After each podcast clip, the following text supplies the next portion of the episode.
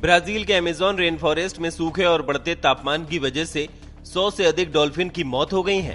बीते एक हफ्ते में अमेज़न रेन फॉरेस्ट में डॉल्फिन की मौत के ये मामले सामने आए। आशंका है कि अगर हालात जल्द नहीं सुधरे तो आने वाले दिनों में और भी डॉल्फिन की मौत हो सकती है। इसी कड़ी में रिसर्चर्स और साइंटिस्ट बची हुई डॉल्फिन को बाहरी इलाकों में ट्रांसफर करने की कोशिश में है। बताया गया है कि डॉल्फिन को ऐसी जगह शिफ्ट करने की प्लानिंग है जहां पानी ठंडा है। हालांकि उस क्षेत्र के दूर होने की वजह से ऑपरेशन काफी मुश्किल साबित हो सकता है।